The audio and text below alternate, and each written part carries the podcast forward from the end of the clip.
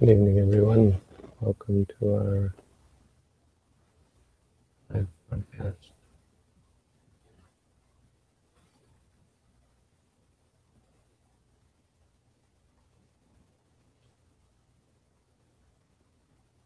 Got the audio working again.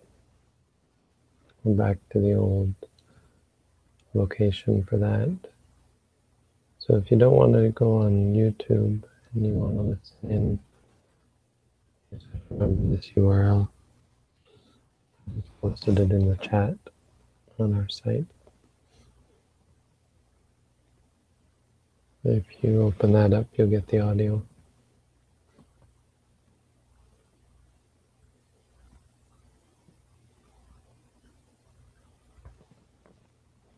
So tonight we're looking at, if you want the number, it's Anguttara Nikaya, Book of Sutras, Sutta 61.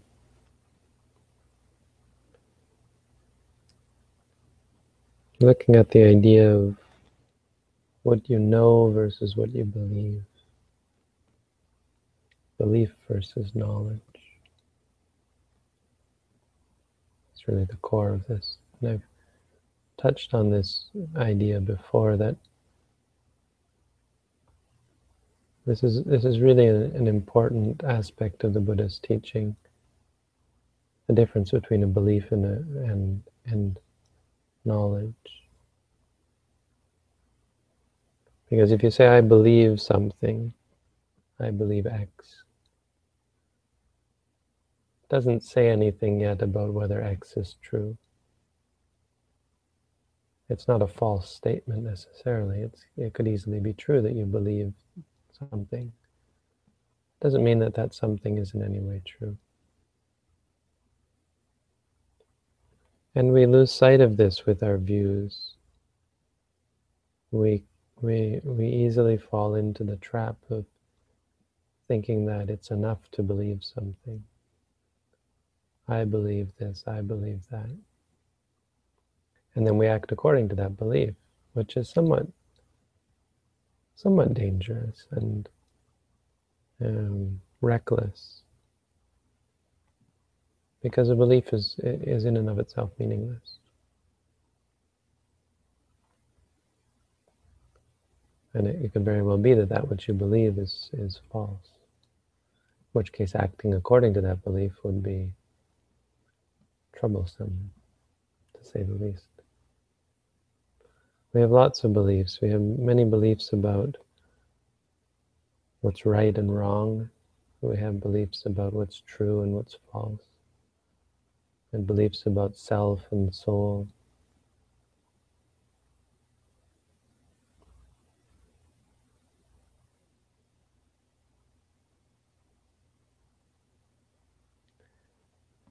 And we have many questions as well, that we try to find answers to.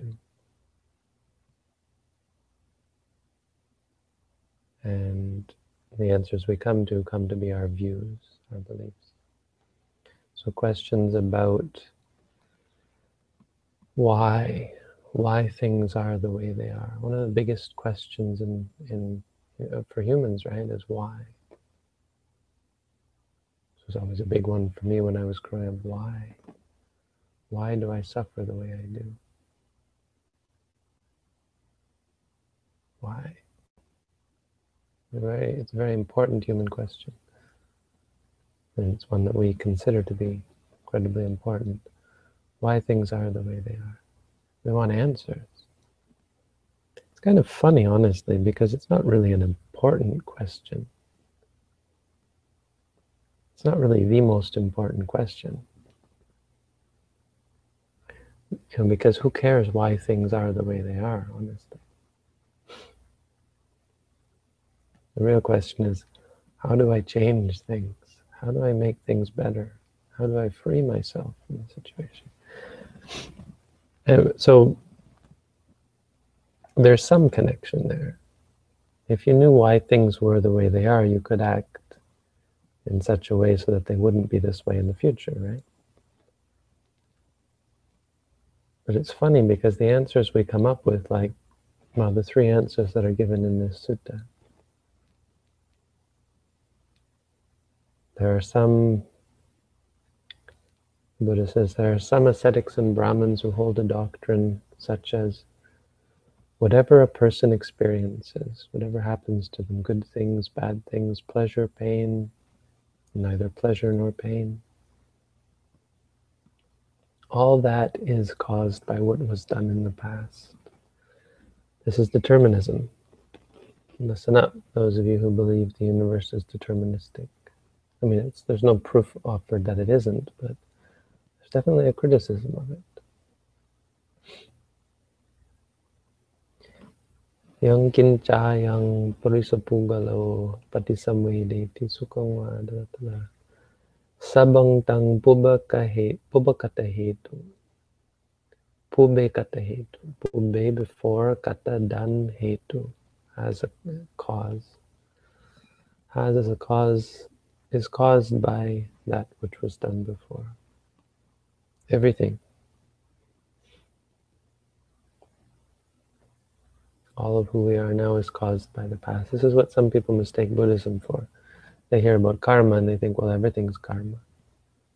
That must mean determinism, right? No, the Buddha didn't say. The Buddha wasn't addressing that view. He wasn't addressing that question. He wasn't addressing this idea of free will or determinism with karma. He wasn't looking at the universe that way. He didn't ever answer whether we have free will or we're deterministic. In fact, he was just critical of these views. And here's his criticism. If you believe that what you experience is caused by what is done in the past, then he asks them, or he says to them, well, and all the bad things that you do are caused by something in the past. You have no control over whether you do bad deeds, a person who kills or steals or lies or cheats. How could you fix things? How could you become a better person? There's no room for progress. A person gets better just like a robot, just it becomes by chance, really. Do you happen to be the part of this deterministic universe that's going to improve? Well, then you'll improve. It's really a scary sort of view. It locks you into a fate. Why come and meditate then, right? I mean, there's no why anymore. You can't do anything. It makes us impotent. And what it actually leads to is that view changes people. Having that view leads people to be complacent, leads people to wallow in their evil, to not improve, to not think about meditation, to not think about bettering themselves, and to actually become degraded because they follow, if they like something, they say, well, that's just, look at me doing what I'm set to do, and thinking that way, they get worse and worse, just wallow in their unwholesomeness, they become coarse individuals. Determinists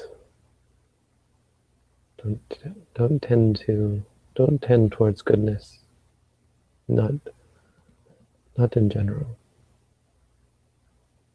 There's a real problem there.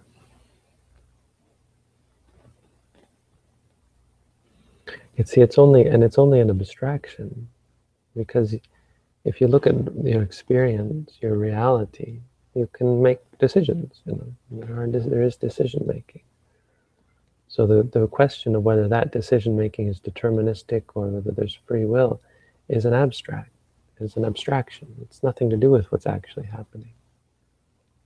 It's creating something out of nothing. The framework required to have free will or determinism is just the abstract thought. It's not reality. Reality doesn't admit of that sort of idea or that sort of concept. So this is something that is not in the realm of knowledge. It's not in the realm of experience. So the Buddha criticizes this view. Don't let anyone say that Buddhism is deterministic. The Buddha was critical of this. He didn't say yes or no because it's not a part of reality. It's not a part of his teachings.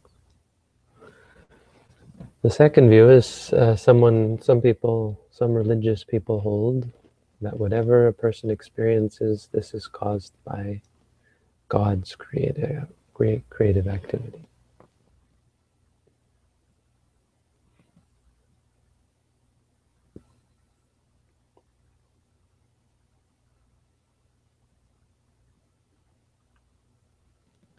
So they think that God created the universe, and some religious people believe that we're all just going according to God's plan. Most people like to add the idea of free will, which is, we'll come to that. But the idea that there's God's plan, we're all part of God's plan, is really a problem. Well, it's problematic simply from the point of view we don't have any evidence for the existence of such a being. And beyond that, if we did, or if it was the case that this God had created everything, then they would be responsible for all the atrocities that have been committed. And the Buddha said it's due to God that you kill and steal and lie and cheat. And you're full of longing, full of ill will, full of holding wrong views. And so again, those who believe that this is part of God's plan tend to be lazy, have no desire to do what should be done or avoid what should not be done. You know, even people like in Christianity, for example, really hard on the Christians. There's the idea that Jesus died for our sins, and so we bear our own cross. But you know, and of course, Christianity is a huge religion. But for many Christians, you know, Jesus saves you, Jesus died for our sins, so we don't have to suffer for them. If we believe in Jesus Christ, all of our sins will be exonerated. Which, of course, is an incredibly irresponsible sort of belief, because it opens the door to anyone to do anything and be safe in the knowledge of absolution. That's really a terrible sort of religious view, and it's something that we should all be quite shocked at, rather than just accepting. This isn't a wholesome view, this idea of absolution, of getting into heaven free, scot-free. Because, I mean, while Christians might deny the fact that, well, a serial rapist would get into heaven, maybe, you know, maybe not, but there are certainly many indulgences that, you know, are undertaken by Christians under the feeling that Christians and other religious people who believe in the salvation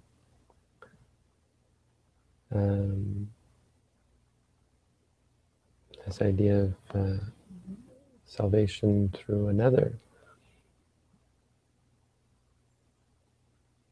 that they do engage in, you know. And from a Buddhist point of view, this is incredibly problematic. This sort of idea is the breeding ground of evil, and it's certainly going to keep a great number of people out of heaven and away from freedom from suffering, away from Nibbana and Nirvana.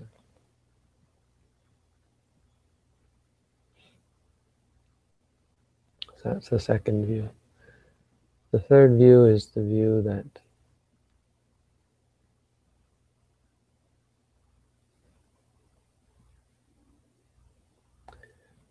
whatever a person experiences, all that is without a cause. And this is the idea of free will, I would say. You could either just say it's random, but no, it seems to be uncaused. The idea that they're uncaused. Everything is uncaused.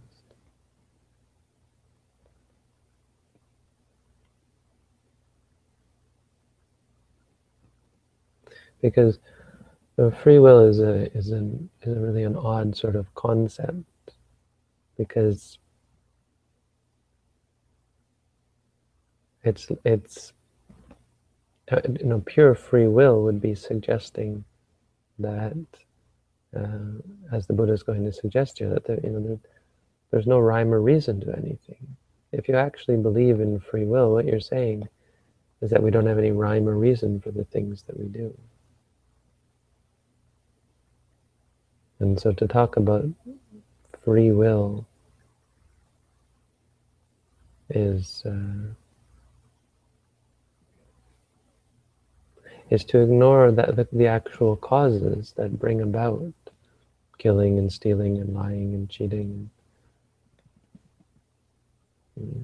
greed, anger, delusion, wrong view, because these things are caused. There are causes, and if you ignore the cause, then you can never hope to be free from them.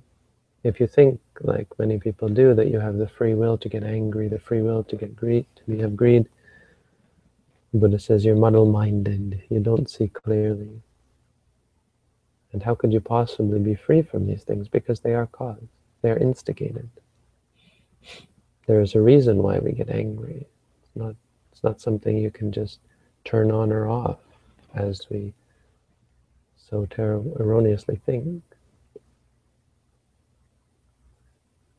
This is what a meditator sees quite clearly.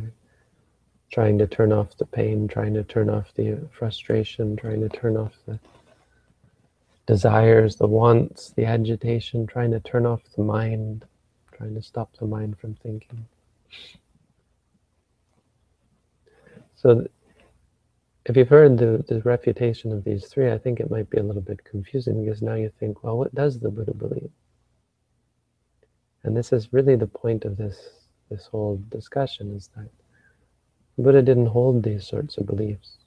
As far as we understand, he didn't entertain this whole framework.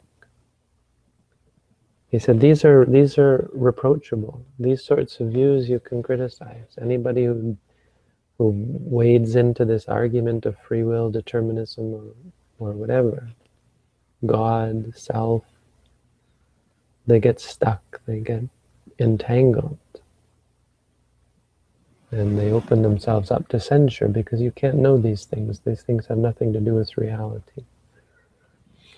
So the Buddha says, I teach that which is unrefuted, undefiled, irreproachable, and uncensored by wise ascetics and Brahmins. And that's an important claim. And it's sort of sets the tone of the Buddha's teaching, that he is careful to stay within that which can be proven, that which is free from any sort of criticism by those who know the truth. Of course, anyone can criticize anything, but when investigated, one can see that it's irreproachable. That's the idea. That's the sort of the thought with which we approach the Buddha's teaching. We stay within that which we can prove, and that's what meditation's all about. Don't think or believe anything. Look and see. You say, I believe I have a self, a soul, I believe in God, I believe I can control my mind, I believe I can turn off the greed, the anger, I believe my mind continues from moment to moment. None of these beliefs, a belief is no good to us. Look and see, that's all you have to do. Once you see, you'll know. And so what did the Buddha teach? This is the interesting part here, is what actually did the Buddha teach that was irrefutable?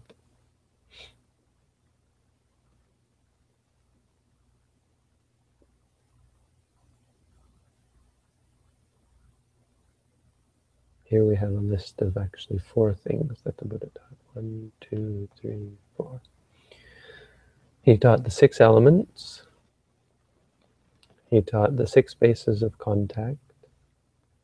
He taught the 18 mental examinations, and he taught the 4 Noble Truths. want to contrast the above teachings, the teachings of most religious peoples, which turn out to be belief and view, and the teachings of the Buddha. What did the Buddha teach? The Buddha taught the six elements. It's such a different type of teaching. It's not a claim. It's not a belief. He taught that there are six elements, so tell me whether you can refute this. The earth element, the water element, the fire element, the air element, the space element, and the consciousness element. Refute it. You might refute and say, well, the four elements, those aren't real. And you'd be right if you were looking at things in terms of an external, physicalist point of view, right? We've broken down the elements into hundreds of them, and even those elements are made up of subatomic particles and so on. But Buddhism doesn't look at reality that way. In Buddhism, we look at reality from an experience point of view. And if you sit and close your eyes, call them what you like, you'll experience these four. You'll experience three of these four elements. The fourth one is understood. So the air element, you'll experience tension. When your stomach rises, there's tension. When it falls, there's the release of tension. In your back, there's tension. There's tension throughout your body. The fire element, you'll feel hot sometimes, cold sometimes. That's the fire element. The earth element, you'll feel hardness and softness. Hardness when you're on the wooden floor, softness when you're on a cushion. Cohesion, the water element, is that things stick together, and you don't actually experience it, even though it appears that you can be aware of it. The space element, well, there is space in between these elements, right? If you lift your foot off the floor, suddenly there's no longer contact with the floor, which means there's space. And consciousness is the awareness of things, the awareness of your foot, the awareness of your stomach, the awareness of seeing, hearing, smelling, tasting, feeling, thinking. So this is the sort of thing the Buddha taught. I was talking to some Christians, and because they like to come up to me, they see me as a lost sheep and they have to do their duty to try and see whether they can bring me closer to their beliefs. It's kind of amusing, really. Because what I said to them is, I said, well, what did Jesus really teach? How many words of Jesus are there in the Bible? I looked it up once. I think it's not very many. And they said, oh, there's lots of words. He taught a lot. I said, well, the teachings of a Buddha can fill a bookshelf. And they said, oh, wow. They kind of mumbled something. I didn't really understand, but they accepted that discrepancy. And there's a real discrepancy. The Buddha didn't beat around the bush or give some nice-sounding platitudes. There's very little of the Buddha's teaching that is quotable, right? You wouldn't quote this on Facebook. These are the six elements: the earth element, the water element, the fire element, the air element, the space element, and the consciousness element. It's not a Facebook quote. But it's so much more profound. It's profound in a way that most people just miss. They think, well, yeah, that's simple. And it's a shame that they think that.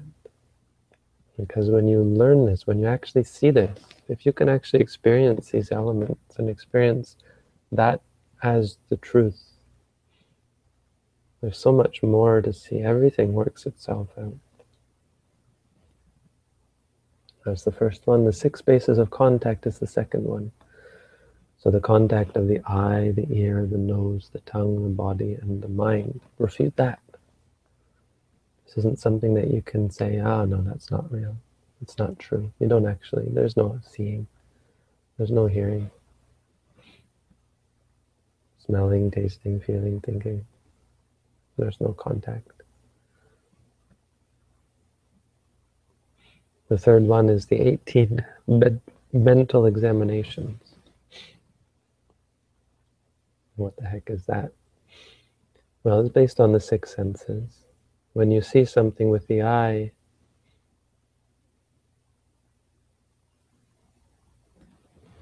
blindness, what is examination here?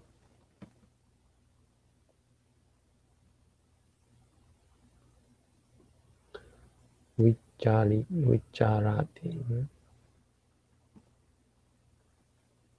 Upavicharati. I don't think examines one.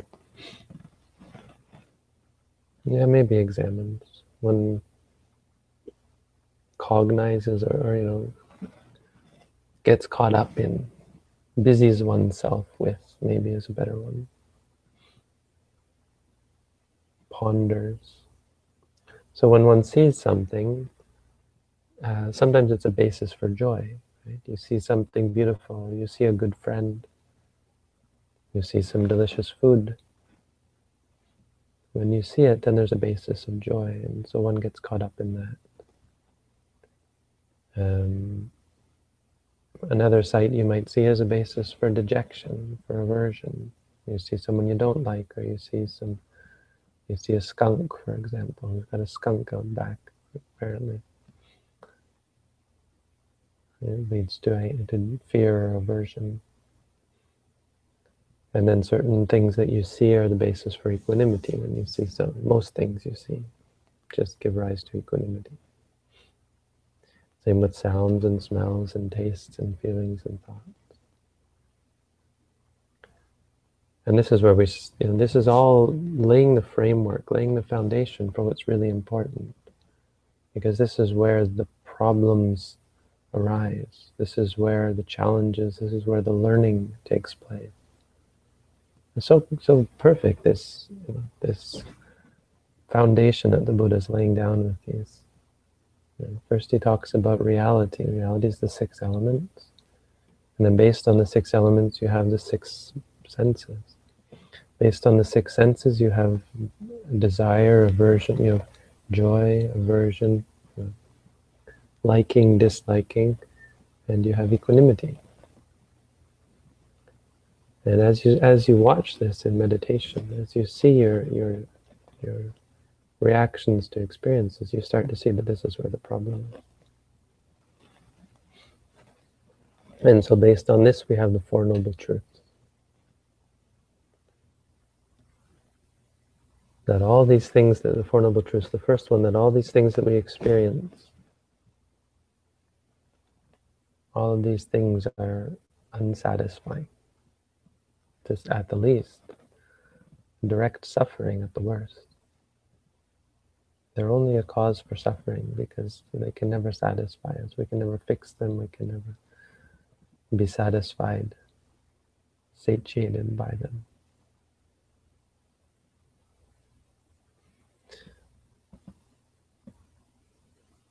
And so the reason for suffering turns out to be not the experiences that we have, but the craving for them, the attachment to them, the clinging to them, the desiring for things to be a certain way, this way or that way, when they can't be, when they are not amenable to our desires.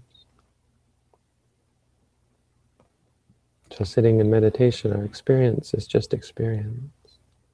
If you have stress and suffering in your meditation, it's only because of your reactions.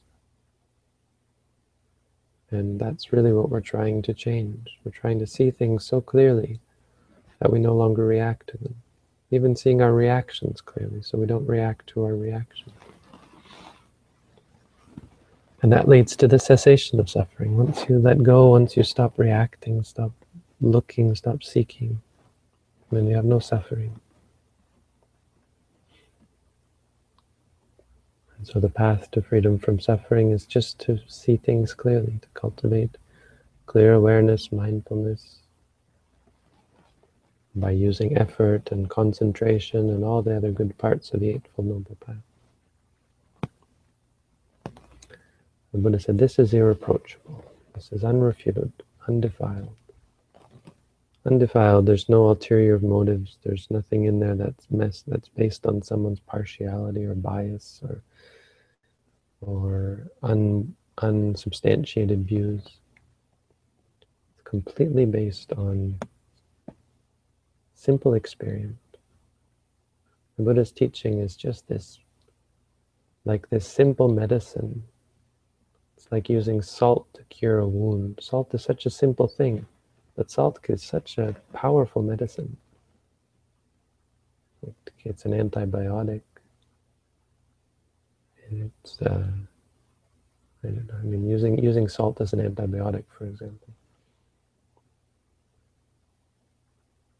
Buddha's teaching is this very simple concept that ends up curing all of the sicknesses in the mind. So there's not much to teach or explain about meditation. There's just so much to do, so much to see, so much to investigate.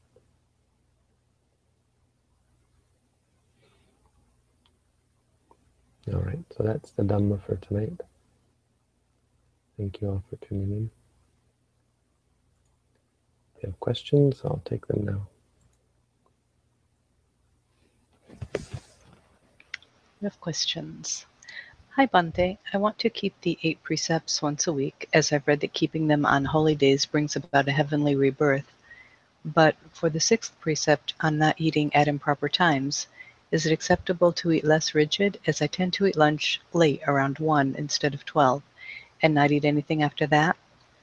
Also, how about not sleeping on high beds? Can I still share the bed with my husband, though no precept is broken on in celibacy? You guys can go. No, you don't have to. You probably better not to stay for the questions.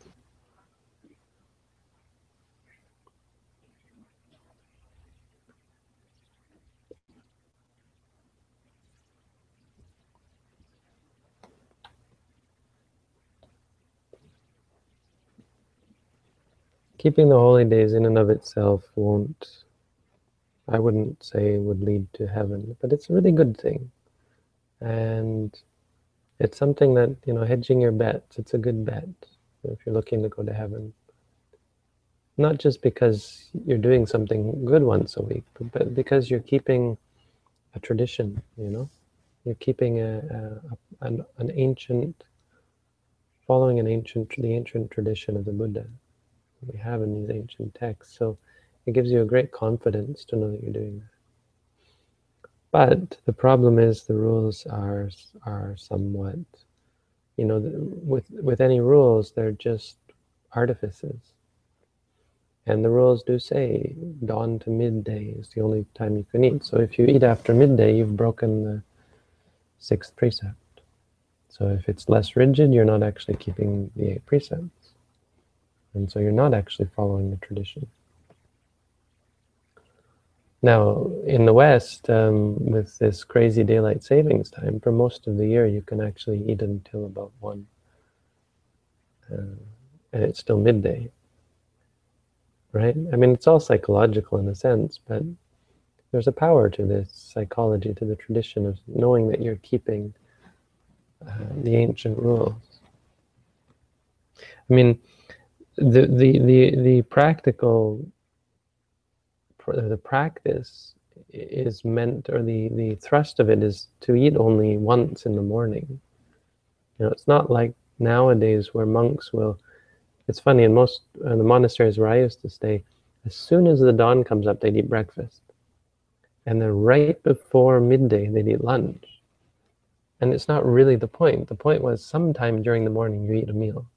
Usually say 9 o'clock. Best time to eat is around 9, I would say. Eat one meal at 9, and then you're good to go the rest of the day. Now the breakfast, the whole breakfast idea was to get something right away in your stomach when you before alms round maybe, but something to sort of coat your stomach or get something in your stomach. It's good for you to have like rice soup or something. But as far as sleeping on high beds, that one's vague, you know. But I would argue, I would say probably you should sleep on the floor. Probably if you're going to keep the 8 precepts, the meaning is probably sleeping on the floor. Monks sleep on beds, you know, and monks have more... Monks don't have this rule, exactly. But we're not allowed to make high beds. We're allowed to sleep in them, but we're not allowed to make them. And there's some odd sort of, you know, rules about that. First thing to go whenever I get a room is the bed. I haven't slept in the, well, I've slept in the bed when I'm visiting places, but I haven't had a bed in my room in a long time. Remember when I was at Doisi Tep, they had this big iron bed, and I had to like drag it out of the room. Or maybe I didn't. Maybe I just put it off to the side. I can't remember. I had a big room. I think I got them to get rid of it. A bed is a useless device. It wastes space. The only thing good about a bed, I would say, is I think it might keep you out of the dust. Like if dust settles, it might be better for your breathing. I don't know if that's the case, but sleeping on the floor may have a problem as far as getting dust in your lungs. That's the only thing I can think of. But yeah, sleeping on the floor is probably a part of the 8 precepts as well. So you can keep your precepts. You're not keeping the traditional precepts, but you have your precepts that are very similar. And that's, I think, the best you can do, because you can't actually say you're keeping the 8 precepts. I'm sorry. I mean, they're specific, and yeah, there's no. Just keep your own precepts. Say you're keeping your 8 precepts. And of course, you don't want to let everyone make up their own 8 precepts.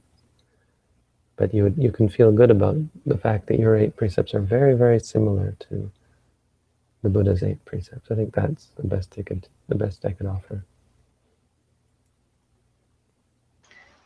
What if a person doesn't eat dinner, eating only lunch, for reasons such as wanting to slim down, and just happens to also meet other precepts without the purposeful intention to take 8 precepts? Is this person the same as someone who purposely takes the precepts? No. And I think I kind of hinted at it in the last question, the answer to the last question. The intention to keep the precepts is a big part of why it's such a great thing, is that you have this wholesome intention in your mind. You're intending to keep the precepts.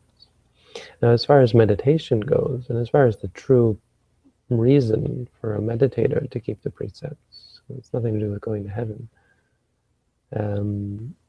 Such a person would be in a good position to practice meditation if they were able to just by chance keep the precepts. And you could argue, as far as going to heaven, there's a lot of good that comes from them keeping the 8 precepts. They avoid a lot of the problems, a lot of the defilements that come from breaking the precepts.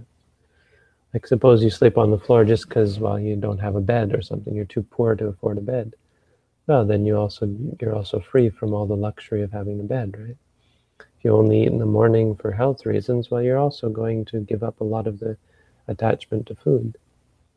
I grew up, my parents were very keen on health food, and so I don't feel like I have a real strong attachment to food, or ever did. Whereas I've seen other people who grew up with a very strong attachment to food. We ate whatever, you know, and we ate food based on its health content, not based on its flavor. We did, when we were young, we did obsess whenever we had the chance to eat something tasty, but it was never got to that extent, you know, because of the lifestyle. So if someone has that kind of a lifestyle, I would say, you know, there is benefit. But it's not the same as actually intentionally keeping the precepts, because there you're making a determination to be a good person, to do it for this reason. It's a real support in the practice.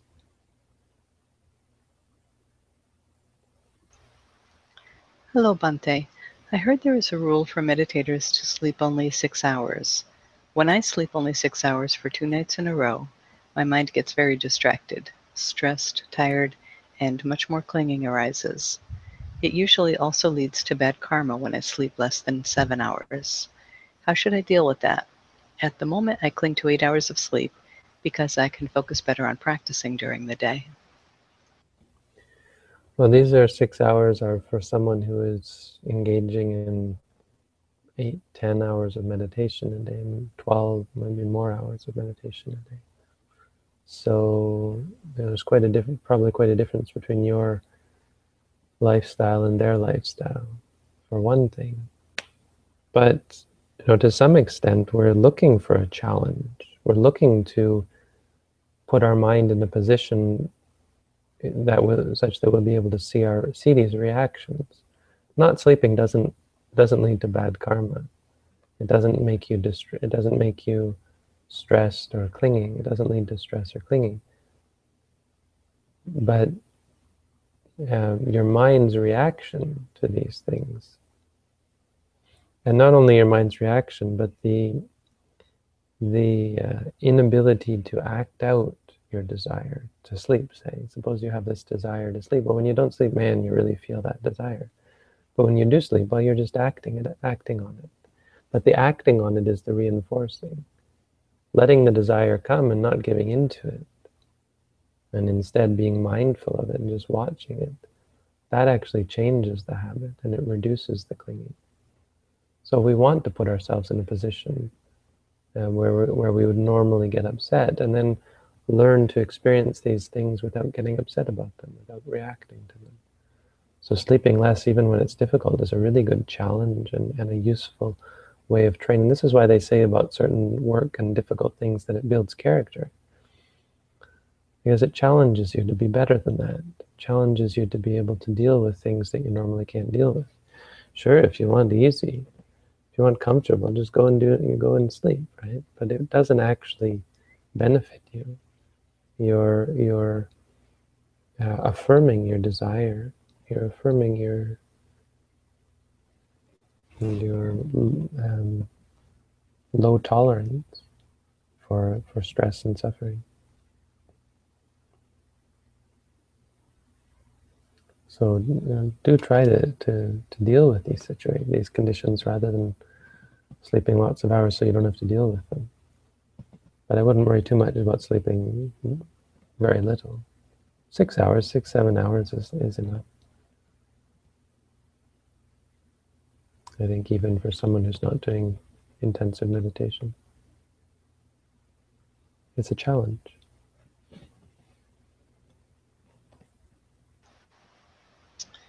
And then a question from a new meditator on the site.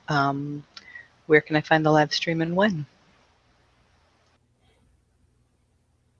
Yeah, well, it's supposed to, they're working on it. It's going to eventually say when the next broadcast is, I think, somewhere. But the broadcasts are at 9 p.m. my time. And I put a link to the audio that should be being broadcast right now and recorded.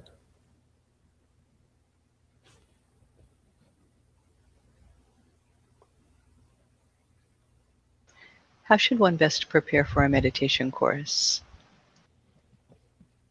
Well, it depends which tradition, I suppose. If you mean a meditation course in our tradition with us, you should prepare by reading my booklet, by beginning to meditate.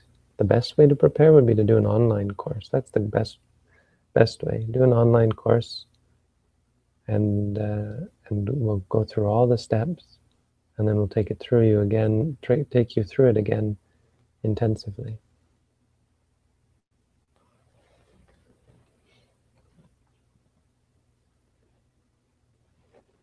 Because I've done that with several people. I mean, I guess at the very least, start to practice.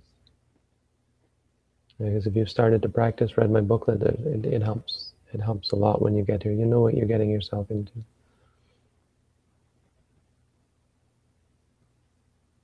Other than that, there's not much to worry about. It's, you know, we'll ease you into it. We don't start off forcing you to do many, many hours of meditation. But if you want some more practical tips on that, we do have a section on the website where a couple of us kind of did like a frequently asked question thing and gave some from our own experience, what was helpful to us to kind of do ahead of time. Like for myself, giving up caffeine ahead of time was really helpful. because that's a regular, that's a regular habit for me, and there's no caffeine in the course, that sort of thing. When I'm doing sitting meditation, I'm aware of the different areas of my body that are rising and falling. It's usually first my stomach, then my chest, and my arms too. Should I be concentrating only on the stomach? You could note feeling if you feel those things, but I wouldn't worry too much about it, unless your mind gets taken away from them. When you watch the stomach rising and falling, there'll be other parts of your body that you'll be aware of. Don't be too specific or concerned about it. Just be aware of the rising and the falling, centered around the stomach. Doesn't matter whether you're aware of the rest or not. But if it does take your attention away from the stomach, then you can focus on it and say feeling.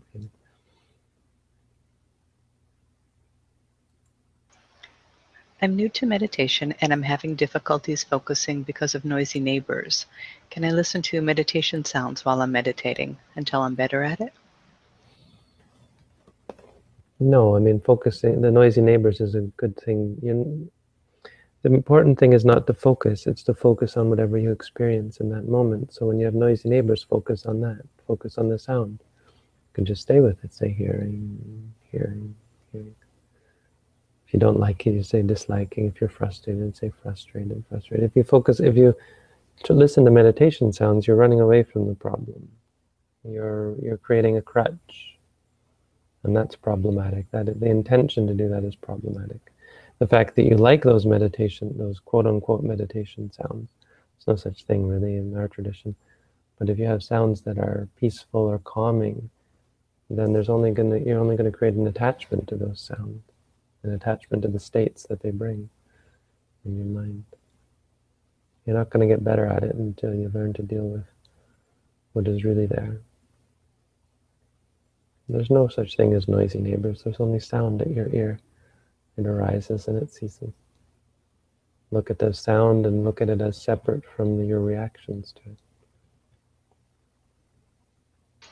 Bhante, when you were down visiting New York City with the other monk, didn't you two go and meditate in the subways and things? We did. That was, I mean, the subways aren't that loud, I suppose, and it's just people walking sound. No, there's talking as well.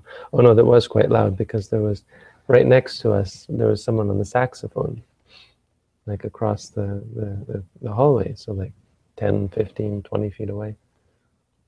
And they had an amplifier and they were doing, loud music. So yeah, I mean, it's just noise, it's just sound. Related to today's talk, can we say that our experiences are caused by the 5 causal factors, niyamas? No, we don't say. My point was we don't talk about such things. We don't answer such questions. Look at what the Buddha taught, and that's what we say. Don't say anything else. I know it seems too simple, and we want to come up with a view. Don't. Buddhism is not about views. Saying that what we experience is because of this. No. Think of the Four Noble Truths and don't go beyond that. With sincerity, once dispassion is cultivated in meditation allowance, and compassion then seems to arise, why is it that compassion succeeds dispassion? Thank you. Succeeds. Well, because we're better able to understand things objectively. We're less inclined to be selfish, As I was talking about before, the reason why we can't have metta, karuna, mudita, upeka, kindness, compassion, altruistic joy or appreciation, and equanimity, is because of our attachment to our own problems, our obsession with getting this, getting that. And so we stop caring about others, we stop empathizing, we stop being aware of everything else. Everything, you become obsessed with getting. You look at a young child, when they get in their mind that they want something, Nothing will distract them. Nothing will take their mind off of it.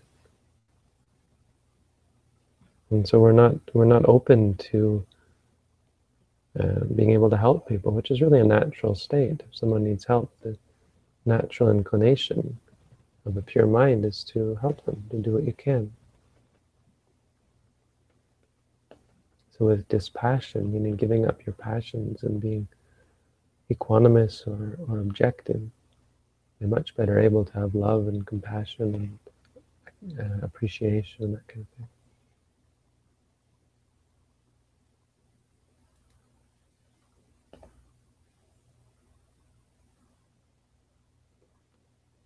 I'm just looking back at people that maybe are new and aren't familiar with the question format.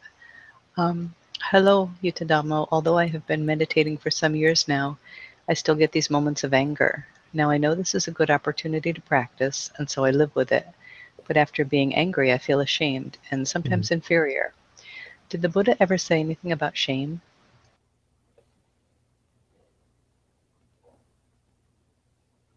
Yeah, I mean, he talked about it as the bad result of anger. I can't think of any place where he actually explained how to practice in relation to it, but I think that's because it's simply another case of anger. What you're talking about, shame, is just a disliking of yourself. It's actually self-hatred, right? Which is anger. So the Buddha talked about these things in simple terms, which is important. It's important not to get to overcomplicate things. If you're angry about the fact that you are angry, or angry about yourself for being angry or whatever, it's still anger, it's still disliking. So that's how you should note it. It makes things worse, really. It's putting another layer of anger on top of the anger. It's creating a habit of getting angry every time you get angry. So that habit becomes incredibly powerful. You know? It's a powerful sort of anger. It's like a double whammy, whatever that is. I think that's what it means.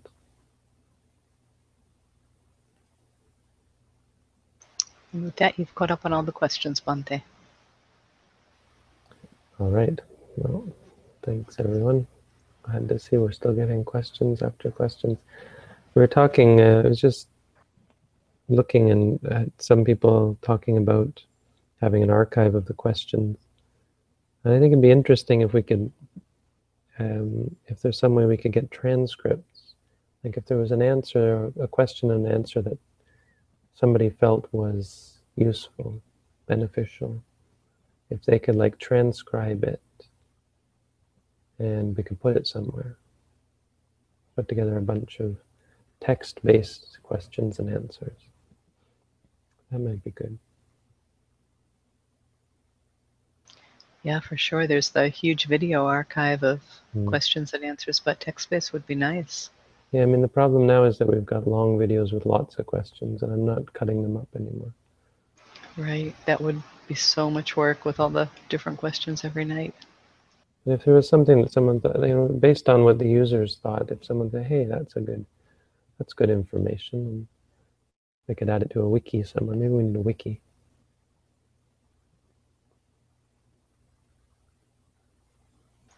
Sometimes I experience wanting, but I can't find an object of wanting.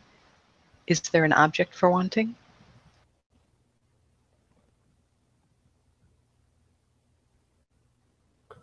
Wanting.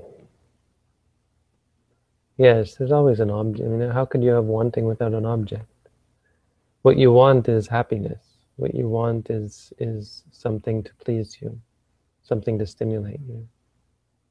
You're craving an experience that you've had before. Doesn't really matter. It's not actually important what the object is. What's important is that you say to yourself, wanting, wanting.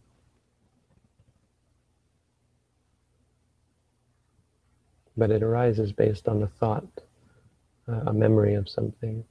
Hey, that was fun. Wanting, wanting.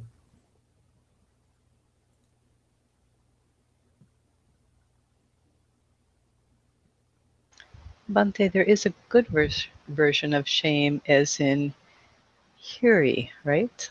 H-I-R-I. I'm not sure how to pronounce that. Yeah, it's not really shame. Not in the way we understand it. That's not even really the meaning. Shame, hiri means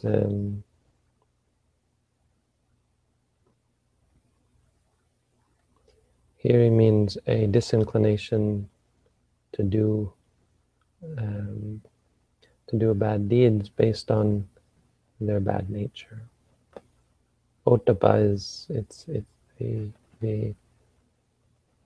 the other part of the couple is a disinclination to do evil deeds based on the result. It's not fear and shame. Fear and shame are unwholesome, from the English usage of the word.